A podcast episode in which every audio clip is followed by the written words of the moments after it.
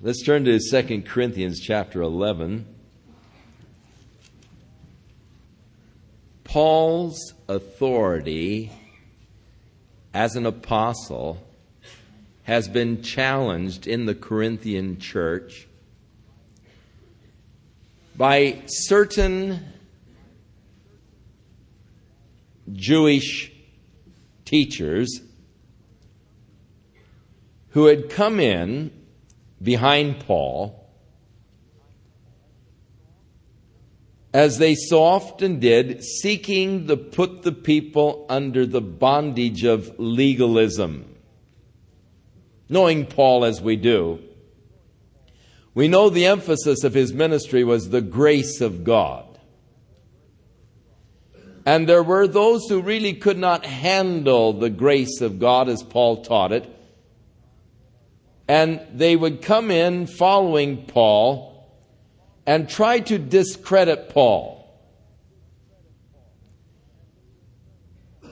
And they would seek to, as I said, put the people under legalism, saying that you could not be a Christian unless you were circumcised and were obedient to the law of Moses and they espoused a righteousness through works, which Paul disdained, preaching the righteousness which is through the faith of Jesus Christ. And so, in order to bolster their own position among the people, they would seek to tear down Paul. Now, Paul was the one that founded the church. Paul went out and did the groundwork. He was the one who went into a heathen pagan city and shared Christ with them and brought the people into the glorious knowledge of Jesus Christ. These men were parasites. They would come in after Paul and seek to uh, profit off of Paul's work, bringing the people into uh, bondage. So they would bolster themselves. They said, We're real Jews. Paul isn't a real Jew. We're the real Hebrews. Uh, we're the real Israelites. And the rabbis in those days uh, would often yell at their students. And if they thought they weren't getting a point, they would start slapping them in the face. And evidently, some of these fellows were following some of the typical rabbi customs. For Paul will get to that in a moment as he talks about his ministry and the difference between his ministry and those who came in after him. Now, having put Paul down, trying to destroy Paul's credibility, Paul feels that it is necessary that he reestablish his credibility, though it shouldn't be necessary. That he should answer some of the charges that these persons had made against him and against his own character. And so Paul says, I wish that you could bear with my folly for just a moment. And he talks about this boasting as folly. This boasting of the things that he endured for Christ. It was forced upon him. He really didn't delight in waving his own banner. But it was something that was necessary because of the way that these false teachers were trying to build their own stock by tearing Paul down. So, I wish that you would bear with my folly, Paul said, and indeed bear with me. So he makes a presumptive close here. I wish you would. I'll do it. For I am jealous over you with a godly jealousy. For I have espoused you to one husband that I may present you as a chaste virgin to Christ. Now, Marriage in those days was by arrangement. And the parents would get together and say, you know, you've got a pretty daughter, I've got a handsome son, why don't we marry your son and my son and your daughter, you know. There were three aspects to marriage. There was, first of all, the engagement. Now, this could take place as early as three or four years old. You have friends, been friends for a long time. They've got a little girl, you've got a little boy. Well, why don't we marry them off when they get old enough? They're engaged to each other. So, little kids in kindergarten, who are you engaged to, you know?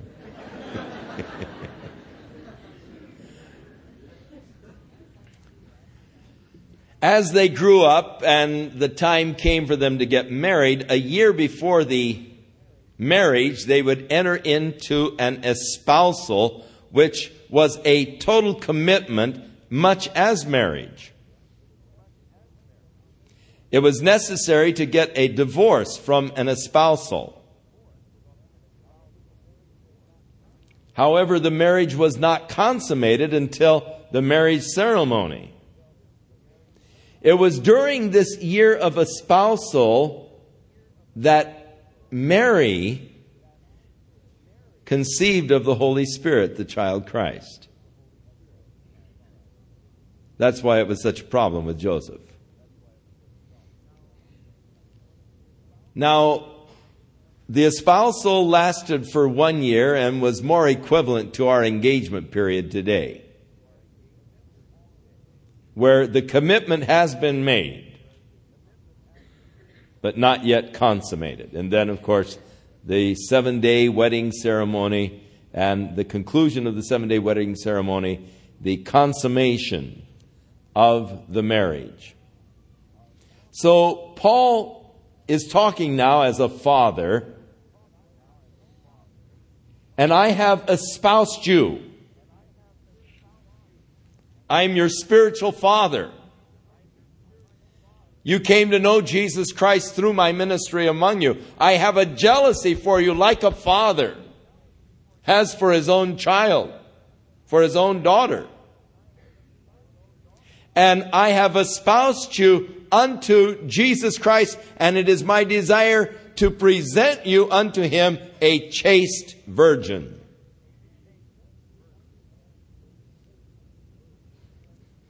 They had some interesting customs with their marriage. When the marriage was consummated, then they would have to show what they called the tokens of virginity. The father would keep this as proof in years to come that his daughter was a virgin. It was an extremely important thing. In fact, just the other day in Israel, a girl was put to death by her family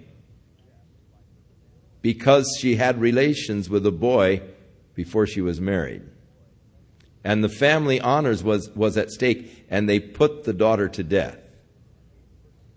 It's a Bedouin tribe. They're carrying on the old customs from way back. And, and it's very severe. And uh, the Bedouins still practice this today. If a girl is not a virgin when she is married, then that comes back on the family, the honor of the family, and the father, because it's the father's responsibility to make sure that she remains a virgin until the time of her marriage. And I mean, they take that as an awesome kind of a responsibility and, and an honor thing. And to them, that is so very important. And so, Paul says, Hey, I'm like a father. I'm jealous for you. My desire is that I present you unto Jesus, unto Christ, as a chaste virgin. Don't want you corrupted by these other teachings and by these other teachers. Being led away into another Jesus, another gospel. I've sought to keep it pure. I've sought to keep you pure in the gospel of Jesus Christ. But I fear lest by any means, even as the serpent beguiled Eve through his subtlety, so your mind should be corrupted from the simplicity that is in Christ. It is so difficult to keep the gospel simple. There are always men who are wanting to complicate it. And all you have to do is go around and look at the way men have complicated the gospel. A couple of weeks ago on Sunday morning, I was standing in uh, the old city of Jerusalem, just inside the Joppa gate and we were haggling with one of the shopkeepers there. And I heard this, I heard this karum, karum, karum. And naturally, I looked up to see what was going on. And here's this solemn looking guy. Looked like, man, he had um, sour stomach or something. I mean, just looked awesome, fierce, sour, had this golden cane, big red hat on top of his head, black robe, walking down this little narrow street there in Jerusalem, the old city, taking this cane and popping it on the rock sidewalk as he was coming down. Kapam, kapam, kapam. And behind him, these guys in their black robes and black hats and all, looking just very somber, sober, marching in cadence to this karum, karum, karum, you know. And here they're marching to church. They're going to officiate in the services. And the shopkeeper said, Well, there go the Christians to church this morning.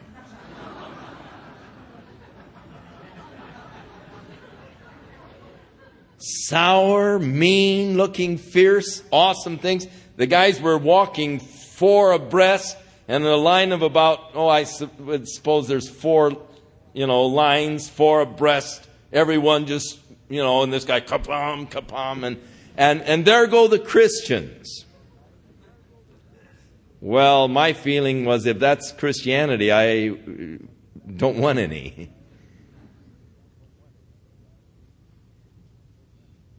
They've made it so complicated. You know, you've got to approach Christ this complicated way. Paul said, Oh, I'm jealous for you. I wanted to present you in just the purity.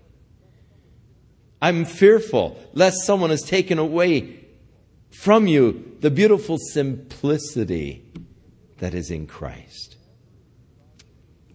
Wherever we start to create our religious systems, begin to create our hierarchies, I want to show man that I'm higher than you. So I wear a particular colored robe. And my robe shows that, hey, I've got one on you. You know, I'm one above you. And, uh, and, and so I try to, dis- I want everybody to know how godly and important I am, you know. And so we start making these degrees and these systems, and, and we get so far removed from the simplicity that is in Christ. How I love kindergarten. How I love to go and sit in the classroom and just listen to the little children talk about God the simplicity of their faith, the simplicity and the openness of their love. Oh, their theology may be mixed up a little bit. On the first morning, when the voice came over the speaker in the kindergarten class, they're all sitting there, and suddenly the voice on the speaker says, Attention, please. One little kid says, Is that God?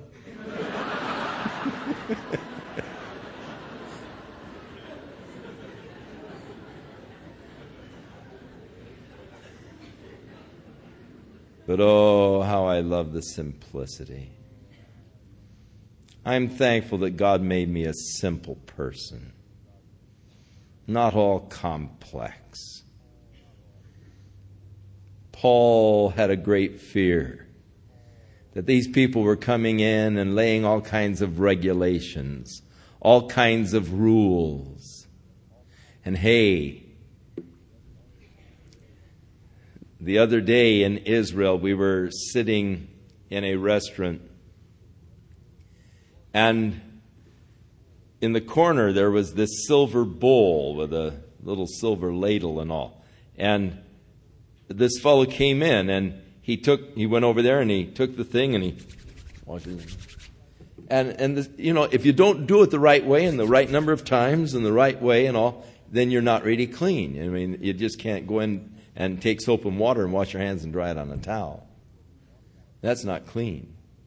You know, you got to get into this little routine of doing it just a particular way and, and all and and so here were these beautiful simple babes in Christ in Corinth they were trusting and believing in Jesus Christ, loving the Lord, having a glorious time, you know. And then these teachers come in and start laying all kinds of rules on them, all kinds of regulations, and taking them away from the simplicity that is in Christ.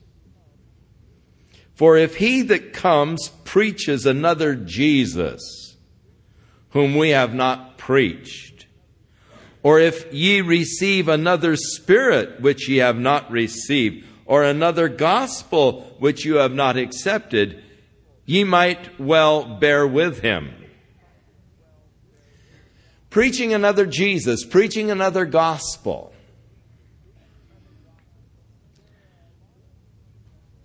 There are a lot of people who have taken the terminology and redefined it in order to confuse and deceive. For instance, the Mormons talk about their faith in Jesus Christ, their belief that He is the Son of God, that He died for their sins, that He is their Savior. And to listen to them talk, you would say, well, we believe the same thing. However, the Jesus that they believe in was the brother of Lucifer. And they believe that God desired to redeem the world, and so he had a divine council, and Lucifer came up with a plan of redemption. And his brother Jesus also came up with a plan of redemption. And the Father chose the plan of Jesus over Lucifer, and that made him so mad he came down to disrupt the whole plan of redemption that Jesus had. And this is even worked out in pageantry within their ceremonies within the temple. This big argument between Jesus and his brother Lucifer over the redemptive plan. Well, that's another Jesus than the Bible speaks about, who is the only begotten Son of God. So you've got talking about Jesus, but what Jesus is it?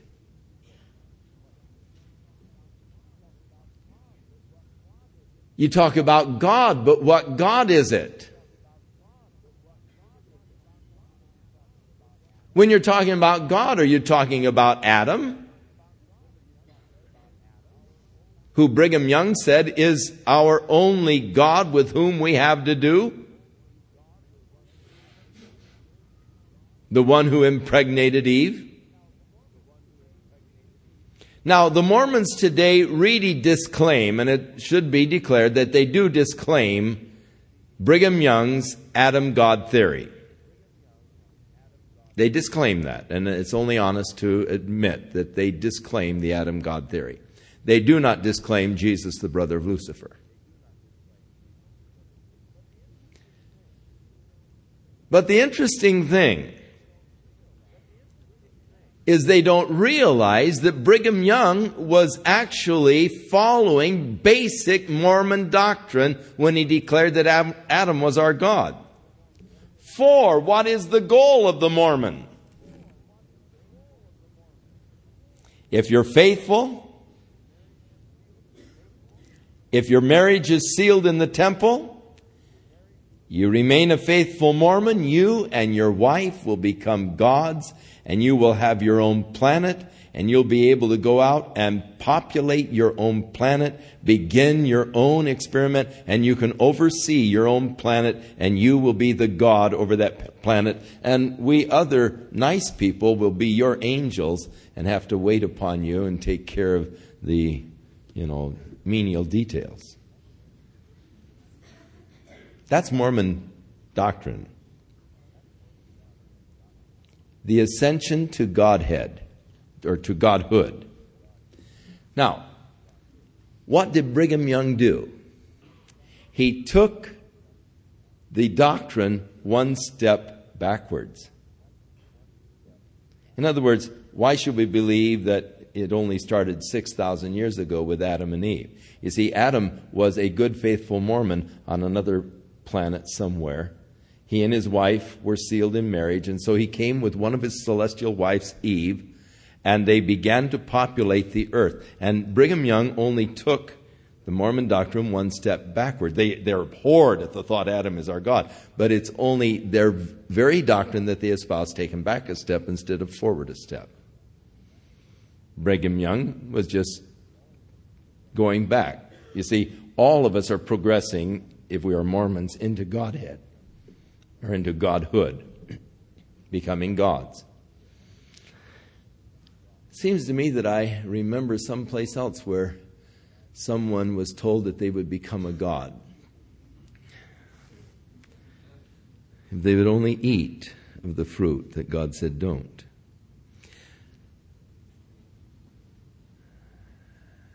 preaching another Jesus, coming by subtlety, leading them away from the simplicity in Christ.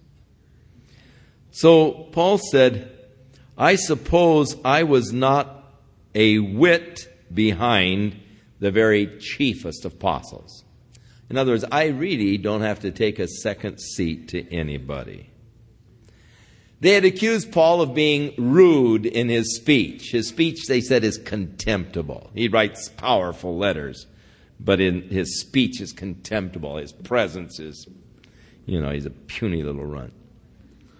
So he said, Though I am rude in speech, yet I'm not in knowledge. But we have been thoroughly made manifest among you in all things. In other words, hey, I've been wide open with you folks. I am not hidden. I've not been clever and tried to hide things and live a double standard.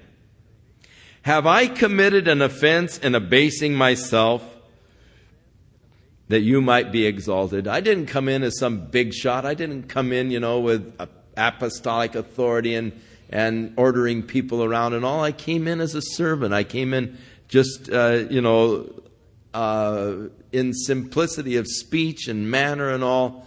Um, though I'm not in knowledge, I, I know better, but deliberately I was that way among you. I didn't exalt myself.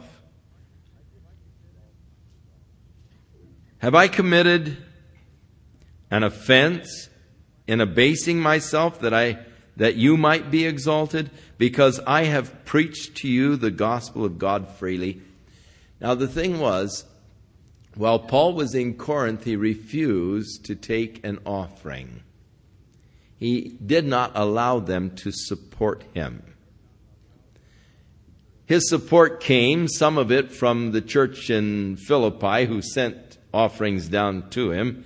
And when there was a need, he went out and worked as a tent maker to supply the needs. So he said, Hey, just because I didn't take your money, I didn't rip you off. You see, these guys that were coming in, these, these teachers that were coming in, putting Paul down, they were ripping the people off financially. They had all kinds of give me gimmicks. and just fleecing the flock of God, and yet putting Paul down. Paul said, I robbed other churches, taking the wages from them in order to serve you. Now, he doesn't mean literally rob the other churches, but he was receiving offerings that they had sent to him to support himself while he was ministering to those in Corinth. And when I was present with you and I was in need, I was not chargeable to any man for that which was lacking to me the brethren which came from Macedonia supplied, and in all things I've kept myself from being a burden to you, and so I will keep myself. As the truth of Christ is in me, no man shall stop me of this boasting in the regions of Achaia. You can't, you can't say that I came down there and laid a heavy, uh, I need help trip on you. That I came down there to fleece you. That I came down to take advantage of you because I didn't receive anything from you. Wherefore, why is this? Because I love you not? Oh, come on. God knows, Paul says. But what I do, that I will do, that I may cut off the occasion from them which desire or are looking for an occasion, that wherein they glory, they may be found even as I am. In other words, I've done this, and those that are speaking against me, I'd like to see them do the same thing. You know, if they're really hot shot apostles like they say they are, if they're really all they say let them do like I did. Let them not take anything from you. See how long they'll stick around if you don't support them anymore.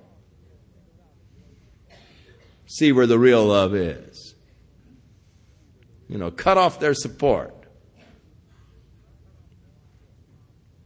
For such are false apostles. They are deceitful workers.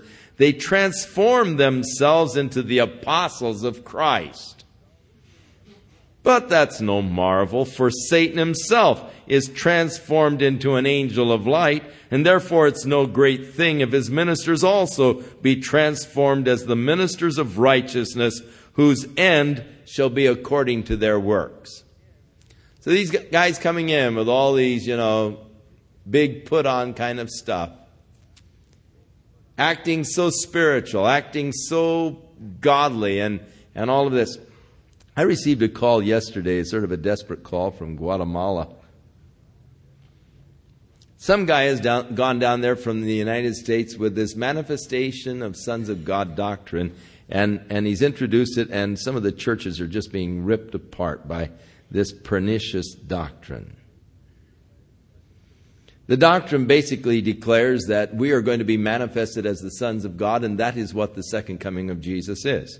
He's not really coming literally, but he's coming in the church and will be manifested through the church, and we will be the manifested sons of God. We are the second coming of Christ. As soon as we be manifested in glorious power, and, and you know, we're suddenly going to be supercharged super saints, and, and we're going to take over the world, and uh, it has a lot of ego kind of uh, prideful kind of stuff involved. You know, hey, you're, you know, which which country you want to rule, you know, and and uh, you know you're going to be dynamic and you're going to be powerful and you're going to be manifested, and the whole world is going to bow to you because they'll see that you are indeed, you know, the Son of God and all this kind of stuff, and the world is waiting for your manifestation, and all we have to do is get perfect, and then we can be manifested.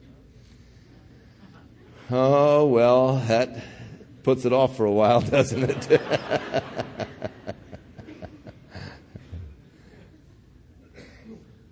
If you want to know one of the first ones in this area who began teaching that, he is on Channel 56 every once in a while. He's got a golden altar and a big crown and, and all. His name is O.L. Jaggers. He's the one that began the teaching of the manifested sons of God, and there you see one of the manifestations.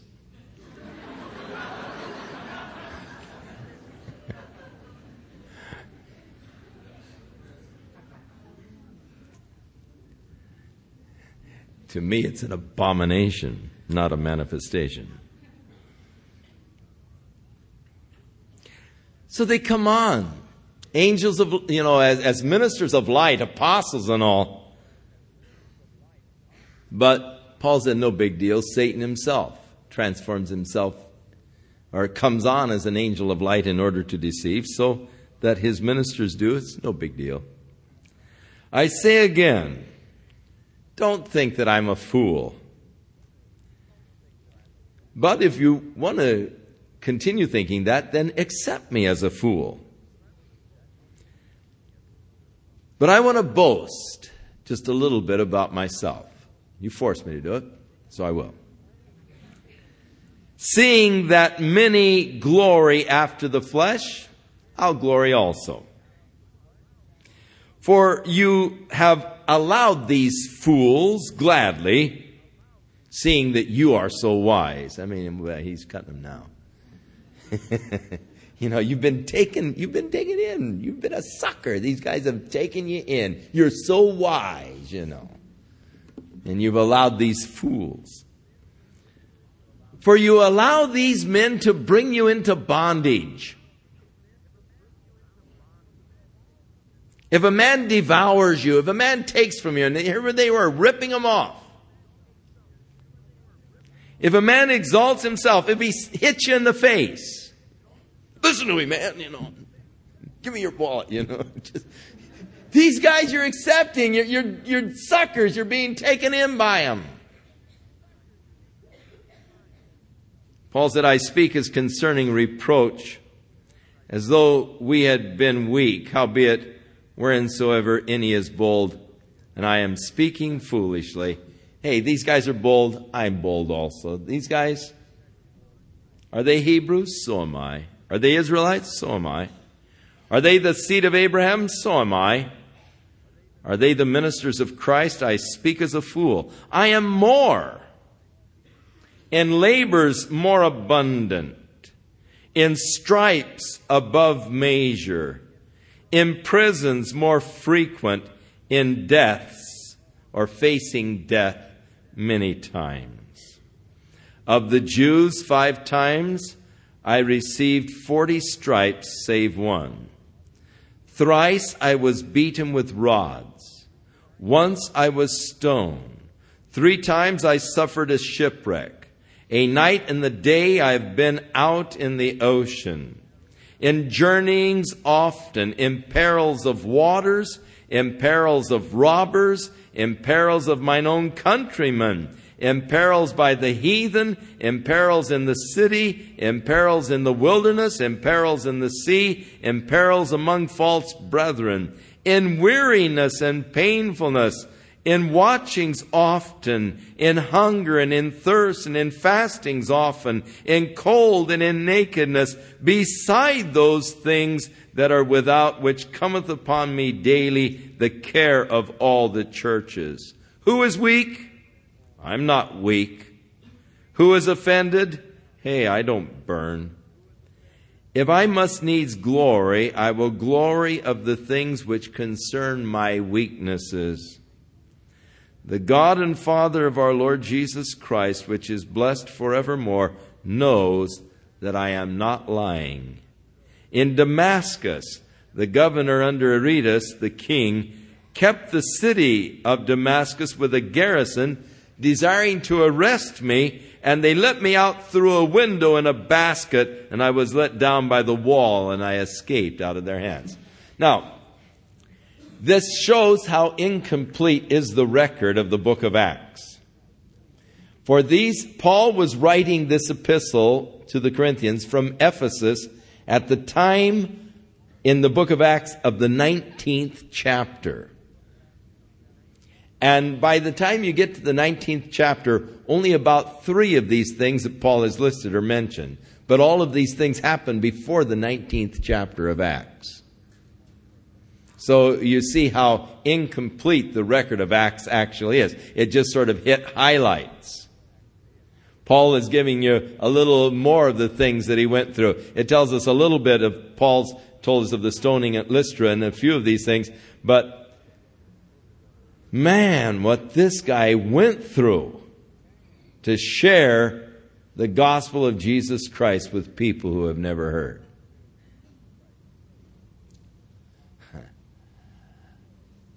You think that you've really done something for the Lord, huh? You've really sacrificed for God. You've really made a commitment. Hey, look at this guy. I, I love Paul. In fact, he's one of the first guys I'm going to look up when I get there. Uh, I'm not just going to go up and introduce myself. I'm just going to go up and just stand around and listen for a while to this guy. I'm anxious to meet him. He's been sort of a role model for me. However, I haven't, you know, I haven't come anywhere. And I, mean, I don't even belong in the same league. I'm Bush League. This guy's a major leaguer.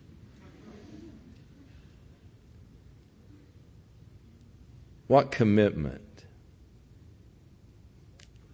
Forced, really, to share these things. If, if it had not happened, we wouldn't have known all these things about Paul. But he felt it necessary. These guys were saying, hey, we're Jews. We're, you know, this, we're. And Paul said, hey, they think there's something. I've got them beat hands down. You know, if that's what you're looking for. It is not necessary for me to glory, but I will come to visions and revelations of the Lord.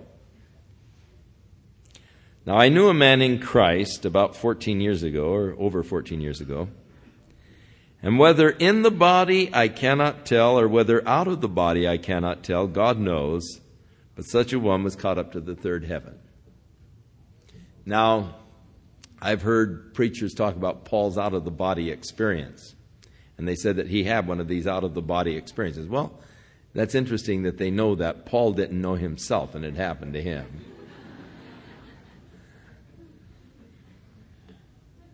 Paul said, I really don't know if I was in the body or out of the body. Now, if you go back 14 years, you come back to Paul's stoning at Lystra. And it is possibly this very experience that Paul is talking about you remember that they stoned Paul at Lystra and they drug him out of the city thinking that he was dead, and his friends stood around him weeping. They thought, oh, poor old Paul, he's had it, you know. His limp body lying there, and, and the guys had gone home who threw the stones because they figured, hey, we've killed him, we got rid of that guy now. And his friends are, are there crying. And suddenly Paul's eyes begin to flutter, and he gets up and he says, Hey, let's go back and preach.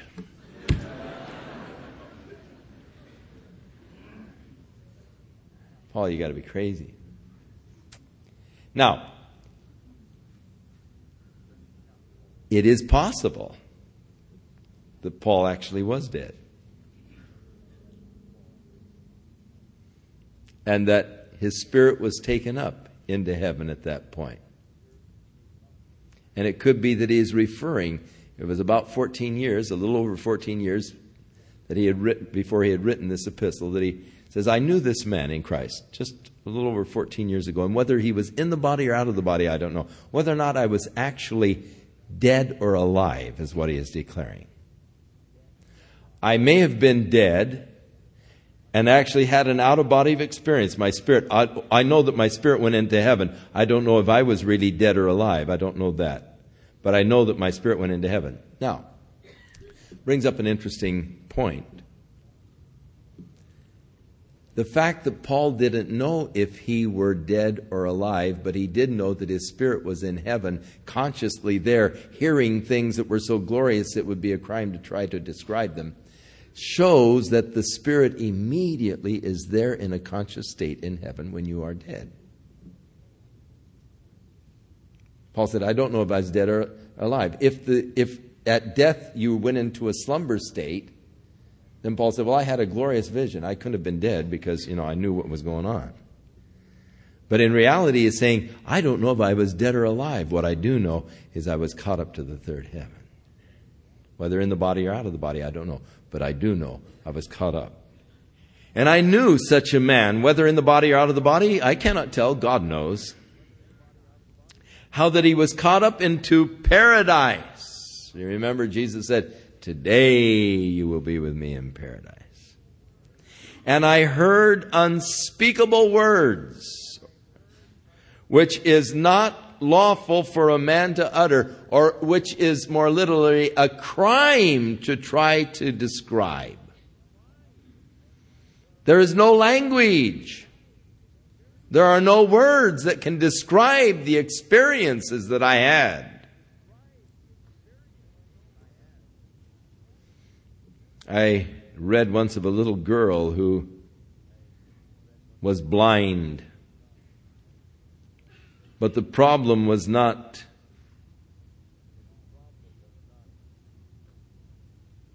irreparable. And a great physician performed a series of operations on her eyes. And they were taking the bandages off slowly, a few at a time, to allow more light to penetrate to the optic nerves. Until finally, they took off the last bandages, and the little girl, sitting there on her mother's lap as the bandages were removed, looked around for the first time, could see her mother's face, the doctor's face, the room she got off of her mother's lap, walked over to the window, looked outside, saw the blue sky, the green grass, the flowers, the trees, the children playing. She burst into tears, came running back to her mother, fell into her arms, sobbing. Her mother said, What's happened? What's wrong? She said, Oh, mommy, why didn't you tell me it was this beautiful? She said, Well, sweetheart, I tried, but it's just hard to describe in words the colors, the clouds, the sky. I did my best. When we get to heaven, we'll go up to Paul and say, Paul, you were here. Why didn't you tell us it was this beautiful? I told you, man. Be a crime to try and describe it. There are no words that can describe the glory, the beauty. You know, it's because of our misconception of heaven or lack of faith that we grieve over the Christians who died.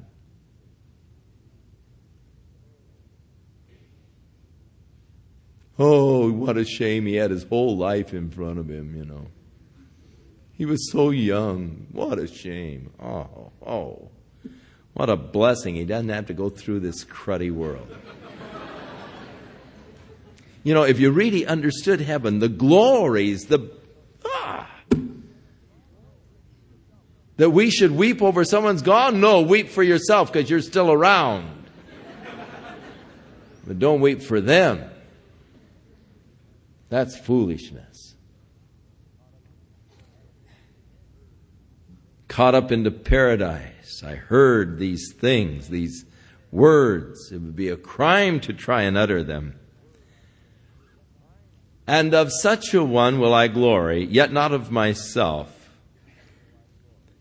but in my weaknesses. For though I would desire to glory, I will not be a fool, for I will tell you the truth. But now I am holding back, lest any man should think of me above that which he sees me to be, or that which he hears of me. I don't want you to think, I don't want, you know, to think that I'm some, something or somebody because God has done all of this for me that, you know, that I am, I'm something special. Paul wasn't trying to elevate himself in their eyes. He was forced to just uh, defend his place because the truth that he proclaimed was being challenged. And that's the only reason why he was declaring these things to them because the truth was standing in jeopardy. But he said, I'll tell you what I really glory, and I glory in my weaknesses. Unless I should be exalted above measure because of the abundance of revelations, there was given to me a thorn in the flesh, a messenger of Satan to buffet me, lest I should be exalted above measure. So Paul here now makes reference to this thorn in the flesh, and the Greek word is actually a stake or a tent stake. Now, when those Bedouins set up their tents, which incidentally is the job of the woman. The men don't even know how to handle them. They don't know how to set a tent up. They can make good coffee, but they don't know anything about setting up a tent. That's woman's job. They have to, women have to take down the tents, carry the tents, and set up the tents when the guy decides to, you know, move a bit. Of course, he has to determine when it's time to move. That's his job. Not enough green grass here for our sheep. We better move along, you know. And he determines where they'll pitch the tent. But then it's the woman's job. But out there in the wilderness, I mean, they really get some good howling winds. So they take these tent stakes, about 18 inches long or so, and they drive these tent stakes in to hold the tents against those desert winds. Paul said there was this tent stake in my flesh man, this spike or this stake, really. Not a thorn, not a little irritant. Hey, this thing was really major. There was given to me, interesting statement. Now, I'm sure that as Paul was praying that it be removed, he didn't know that it was given to him. That's something he discovered in prayer. This thorn in his flesh, whatever it is, and God doesn't tell us what it is, and I think that that is deliberate, that it wasn't told us what the thorn in the flesh was. There are hints. There are those who have made their guesses. Some believe it was an oriental eye disease that made Paul very repulsive to look at. Some believe that it was malaria fever a, a special form that they have around Asia there that so incapacitated him and left him with constant migraine headaches. There have been all kinds of guesses, but we don't know. The scripture is silent, and so uh, it, it's only guesswork. And really, you're better off if the scripture is silent that you remain silent.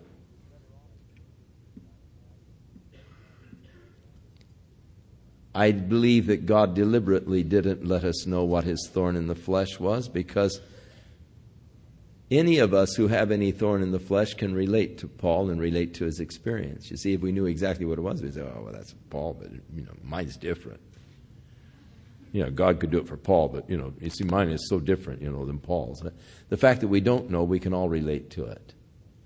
Because it was a bothersome thing. It was a painful thing. It was uh, a, a weakness. He calls it an infirmity. And we have the word infirmary, infirmity. They're both the same root. An infirmary is a hospital, a place where the sick people are taken. And so Paul talks about this infirmity, a weakness, an ailment, whatever it was. There was this messenger of Satan buffeting him.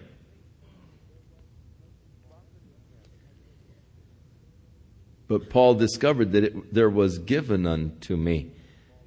In other words, he discovered that there was a divine purpose for it. It was something that God had allowed in his life. Now, three times Paul said, I sought God that he would remove it. Asking God to take away that very thing that God had brought to him. That it might depart from me. And he said unto me, My grace is sufficient for you. For my strength is made perfect in weakness. So Paul came by the Spirit to a totally new attitude towards this thorn in his flesh. where at one time he was praying to be delivered. No longer was he praying to be delivered, but now he speaks about, I glory in it. Therefore, I will glory in this weakness because God's strength is made perfect in my weakness. I will glory in the weakness that God's power might be manifested in my life. And then he says, I take pleasure in this weakness, in the reproaches, in the necessities, in the persecutions, in the distresses for Christ's sake. For when I am weak, then I am strong. Why? Because I am now experiencing God's strength. So, the way that Paul dealt with the thorn in the flesh. You see, God didn't answer his prayer as he prayed it. Because God is sovereign. God doesn't have to answer my prayers.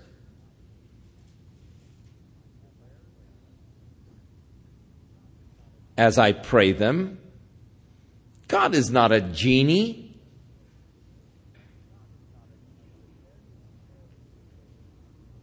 He isn't there to fulfill three wishes.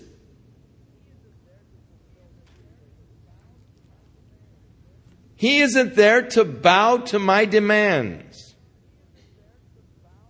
I'm not running the universe. And if I have good sense, I won't even seek to run my own life. But I will commit the keeping of my life to Him. I will commit my destiny to Him. I will seek His guidance and His direction.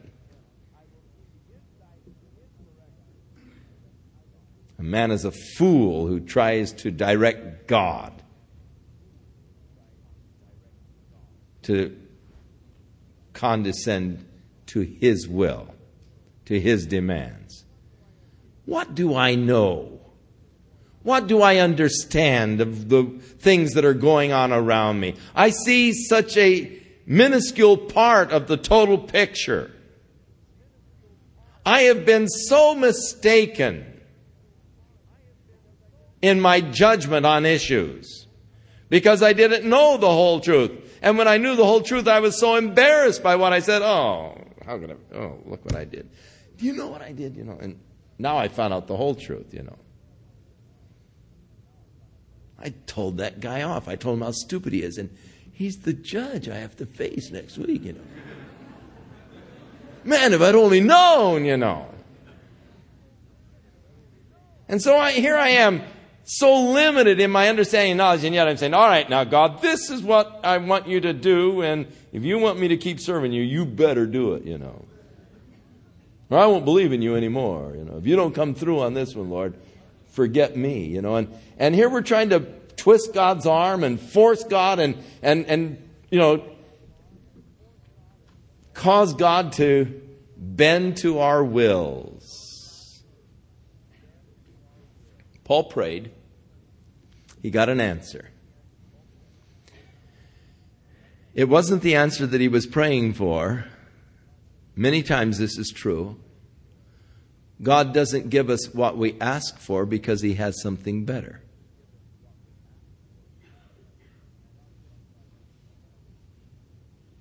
And what God had for Paul was a greater revelation of Himself. Paul, no matter what you're going through, my grace is sufficient for you. I'm going to see you through, Paul. My grace is sufficient for you, and my strength will be made perfect in your weakness. Now, you see, this new revelation gave Paul a totally new attitude towards the thorn. Rather than complaining and griping and saying, Oh, God, take it away. God, remove this thing. He says, Oh, all right. I glory in that thorn, you know. Because through it, I've come to a deeper relationship with God where I know more of His power in my life than I've ever known before. A messenger of Satan to buffet me, but God has turned it into an instrument of His to bring me into a greater experience of God's power working in my life. And so I p- take pleasure in this weakness. Because when I am weak, hey, then I'm really strong. The changed attitude that came to Paul through prayer. And many times that's the greatest effect of prayer. And the greatest answer to prayer is not the taking us out of the circumstance, but God's all sufficient grace taking us through the circumstance with great victory in our hearts. A far greater witness to the world. That if in going through this trial, in going through it, I maintain a happy, joyful spirit of victory in my heart. That's a far greater witness than if I forced God to, you know, come to my rescue and save me out of this dilemma.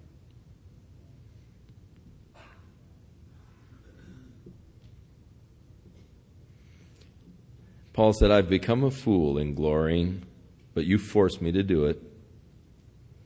For really, all the while, you should be commending me. Here, I, you know, you're forcing me to commend myself, but I should have been commended by you. For in nothing am I behind the very chiefest apostles, though I am nothing. Interesting, isn't it? Hey, I'm not behind any of those chief apostles, but I'm nothing. God help us to realize that. We're all nothing. And when you think you're something, then you've deceived yourself and you're, you're in a dangerous position. When you really think to be, you know, begin to think that you are something. God said, My grace is sufficient for you, Paul. Whatever God does for you, He does on the basis of His grace, not because you deserve it but because He is so loving and kind. And thus, each of us can experience the all sufficient grace of God because none of us deserve it. Gives God the opportunity to work. Truly, the signs of an apostle were wrought among you in all patience in the signs and in the wonders and in the mighty deeds. Now, Paul here declares that uh, a mark of the apostle was really the gift of miracles. There were signs and wonders and mighty deeds. This was a part of the, of the credentials, you might say, of, of an apostle in those days. That's one of the things that they look for uh, in an apostle, that they, have, that they have these mighty deeds wrought through their ministry. For what is it wherein ye were inferior to other churches, except it be that I myself was not a burden to you? Forgive me this wrong. The only thing that you were inferior to other churches is that you didn't give any money. I mean, you didn't support me. And so forgive me this wrong, but behold, I'm going to come to you the third time, and I won't be a burden to you this time either. For I do not seek what you have, but I seek you. I love that. I'm not here because I'm wanting to be enriched. I'm here because I love you. I don't want your possessions, I want you. For the children ought not to lay up for the parents, but the parents for the children. You know, I shouldn't be inheriting from my kids. They should be inheriting from me. I should be laying up for them. I shouldn't go and say, hey, son, I really need some help this week. Can you help old man out, you know? They do. They, they follow this. They believe the scripture. They come and say, Dad, uh, can you help me out?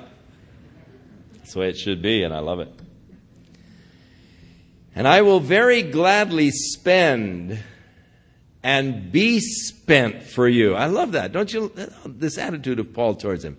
Hey, I don't want what you've got, I want you. And I'm glad to spend and be spent for you. As a parent, I want to lay up for you. You don't need to lay up anything for me. I will very gladly spend and be spent for you.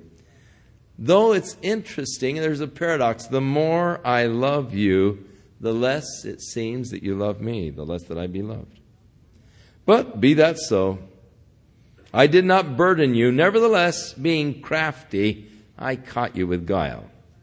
Now, did I seek to make gain of you by any of those that I sent to you?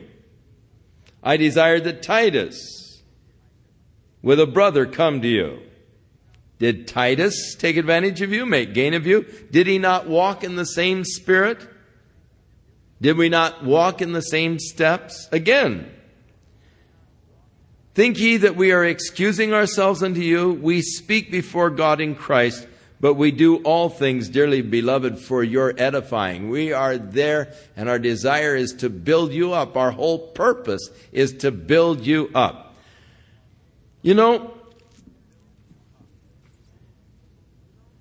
there is a subtle philosophy of ministry that is extremely important. And many people don't catch it. You know, there are many people that come here from all over the world to discover the secret of Calvary Chapel. They want to, you know, find the secret and go back and do the same thing in their communities. And they sit for a couple services and and and uh, they get hold of Romaine and say, "What's your secret?" And he says, "Hey, we don't have any." Oh, come on, you know, you can tell us. And there is a there is a subtle thing here, though. People usually don't catch it, but Paul mentions it here.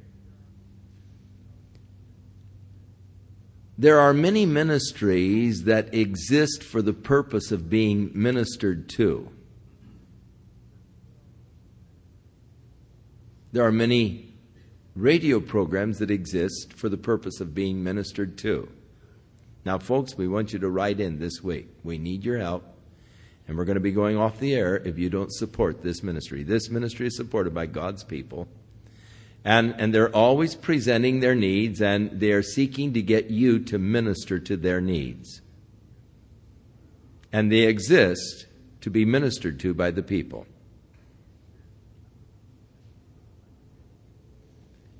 That was not Paul's ministry. Paul's whole purpose was to minister to the people. Not to take from them, but to give to them. And so that is the philosophy upon which we founded Calvary Chapel. To give to the people, to minister to the people, not to seek to be ministered to by the people. And that is why you are never asked to give. We give you the opportunity if you so desire to give. And we say the ushers will come forward and receive, but we don't say, now, folks, you know, we ask you not to give from the top of your purse, but from the bottom of your heart. And, you know, all these cliches and, and all, you know, we don't, we don't do that kind of stuff. It's there. If you can give cheerfully and hilariously, fine. If not, keep it, you know, and we're very open with this. Because we are not here to be ministered to. We're here to minister. We're not here to receive, we're here to give. And that's the basic philosophy behind the ministry. And it was borrowed from Paul. We seek to build you up.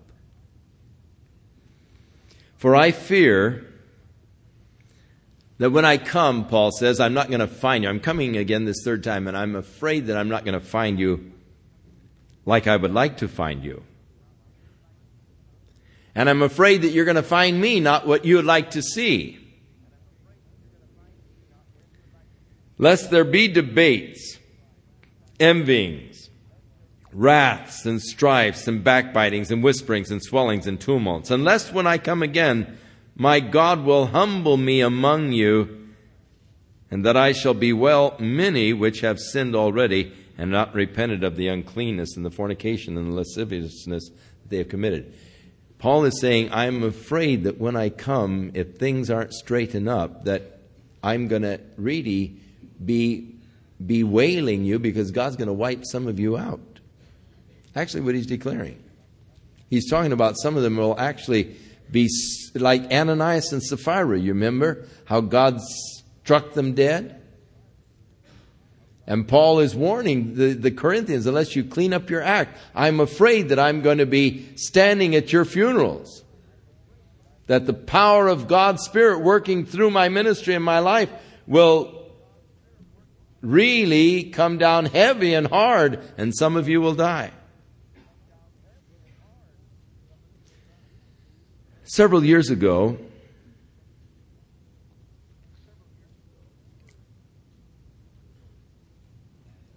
we were approached by our supervisor to take a pastorate out in the Chino area, which we were rather reluctant to do. It was a large church, but the pastor who had been there, who had founded the church, had gotten into some moral improprieties and had to leave. The people were shattered. And the supervisor wanted me to go out and to take that church and try to pull it together. And so we went out and we spoke at the church. And other pastors went and spoke at the church. And the church was then to vote upon receiving a pastor. And I told the supervisor that I didn't think that I was interested. I had a smaller church, but I enjoyed being where I was and the ministry I had to those people.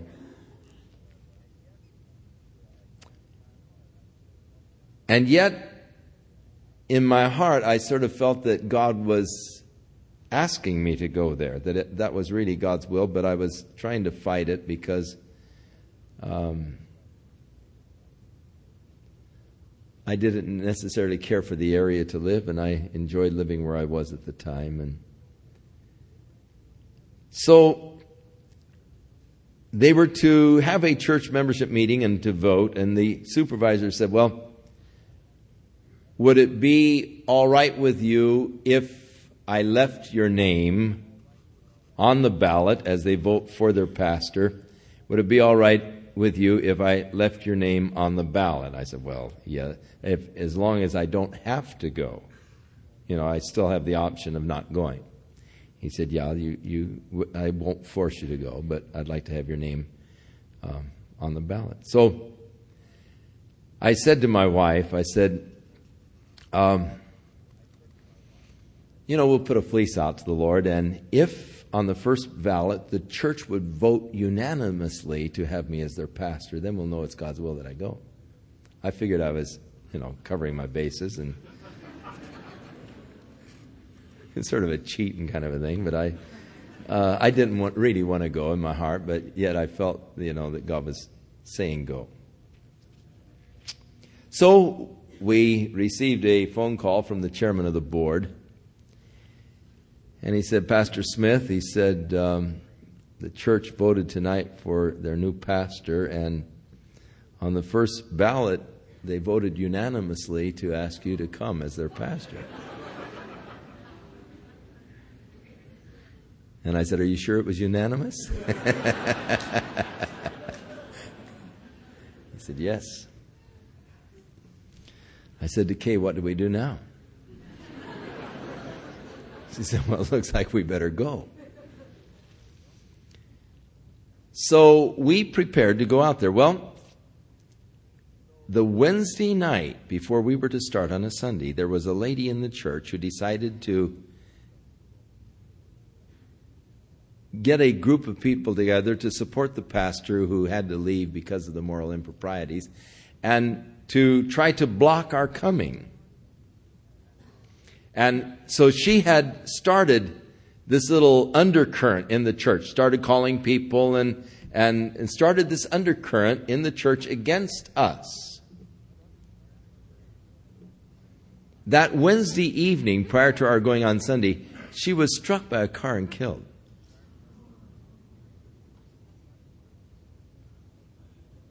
A very interesting thing. Because I definitely believe it was a situation like with Paul. I don't want to be grieving over you, you know, if I come and find you in these conditions and I find myself really grieving over you. God will deal severely if he has to with his church and for his church. And on other occasions, we have had things like this happen. Now, not that I am a Paul or, or and that I'm anything, but it's God's work, and a person who dares to lay their hand against God's work is really putting himself in a very precarious position. I wouldn't dare touch the work of God. I could relate other similar stories that we have seen. But a person who, who takes upon himself to touch the work of God is, is putting himself in a very precarious position. And Paul is, is warning them of this. Now, he said, This is the third time I'm going to come to you, and in the mouth of two or three witnesses shall every word be established. For I told you before, and I'm telling you again as though I was present with you, the second time, and now being absent, I'm writing to them which heretofore have sinned, and to all of the others, that when I come again, I'm not going to spare. I'm going to be really hard on you this next time. Since you seek a proof of Christ speaking in me, which to you word is not weak, but is mighty in you, for though he was crucified through weakness, yet he lives by the power of God, and we also are weak in him, but we will live with him by the power of God toward you. So you better examine yourselves whether you be in the faith. I mean, Paul is saying, look, I'm going to come and it's going to be heavy. I'm going to come not in weakness, but in the power of God's Spirit to deal with the issues that are there in Corinth. And so you better examine yourselves because this is going to be a heavy duty thing when I arrive. You remember when Paul was uh, on the isle and ministering to the governor, Sergius Paulus, and the guy was listening and, and very interested. And this sorcerer, Elymas, uh, started to say things against Paul, and God turned and said, or Paul turned and said, God smite you with blindness, man. And immediately the guy was blind. And everybody feared, you know, they said, wow, what kind of a preacher is this, you know? You know? and they gave greater attendance to the word. But Paul says, hey, when I'm coming, I'm coming in power. Even Christ was crucified in weakness, but he was raised in power. And I'm weak in Christ, but hey, I'm coming in the power. And so you better examine yourself to see if you be in the faith and prove your own selves. Know ye not your own selves how that Jesus Christ is in you, unless you're a reprobate? But I trust that you will know that we're not reprobates. Now I pray to God that you do no evil not that we should appear approved, but that ye should do that which is honest, though we be as reprobates, or you consider us as reprobates. For we can do nothing against the truth, but only for the truth. For we are glad when we are weak, and you are strong. And this also we wish. I desire your perfection. Isn't that glorious? Here the guys are giving Paul a bad time, speaking against them all, and yet his heart towards them is that they might be perfected. He's longing. He said, I, you know, I wish that you were strong and I was weak. I, I would, I desire your perfection. Therefore, I am writing these things still absent, lest when I am present, I should use sharpness according to the power which the Lord has given to me to edify and not to destroy. I don't want to come with the power of destruction. I want to come and build you up. Finally, brethren, farewell.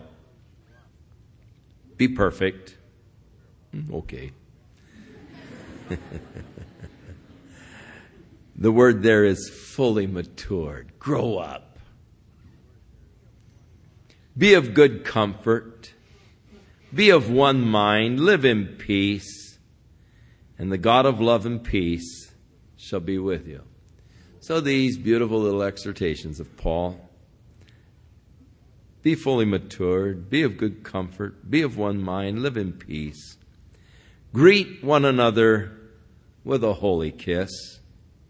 In some of the churches in the eastern part of the world, in Greece and all, the Italy, you know, you go in and the guys will kiss you on each cheek. You know, they they still practice that in the church of greeting one another with a holy kiss. You walk in and they ah, you know, brother. You know.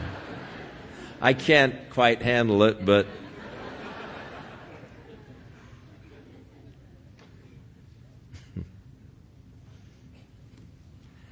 All the saints salute you. The grace of the Lord Jesus Christ and the love of God and the communion of the Holy Spirit be with you all. Notice the um, Trinity here in Paul's benediction.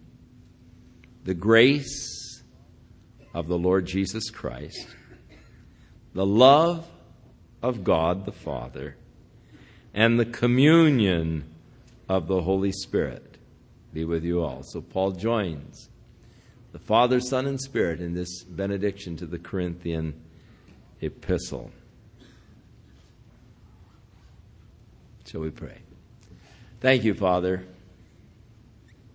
for your word, a lamp to our feet, a light to our path.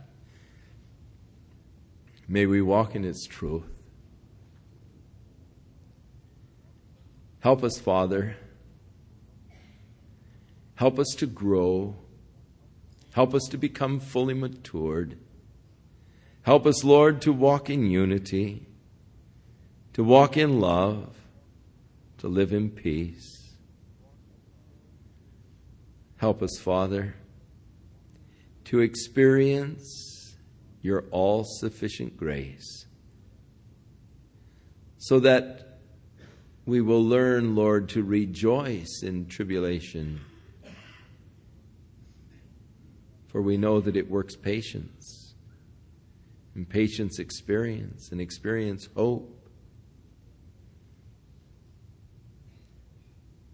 Lord, that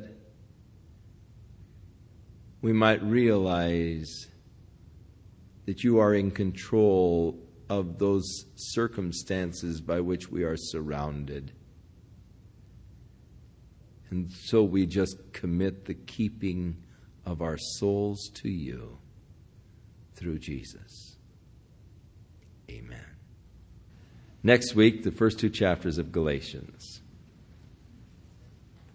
As we move along, it just gets gooder and gooder. so, do your homework. Read Galatians this week. Get your background so that as we gather together again next Sunday night, we might again be enriched through the Word of God, the love of Christ, the power of the Spirit, that we might grow up in all things in Christ Jesus, becoming matured in our walk with Him.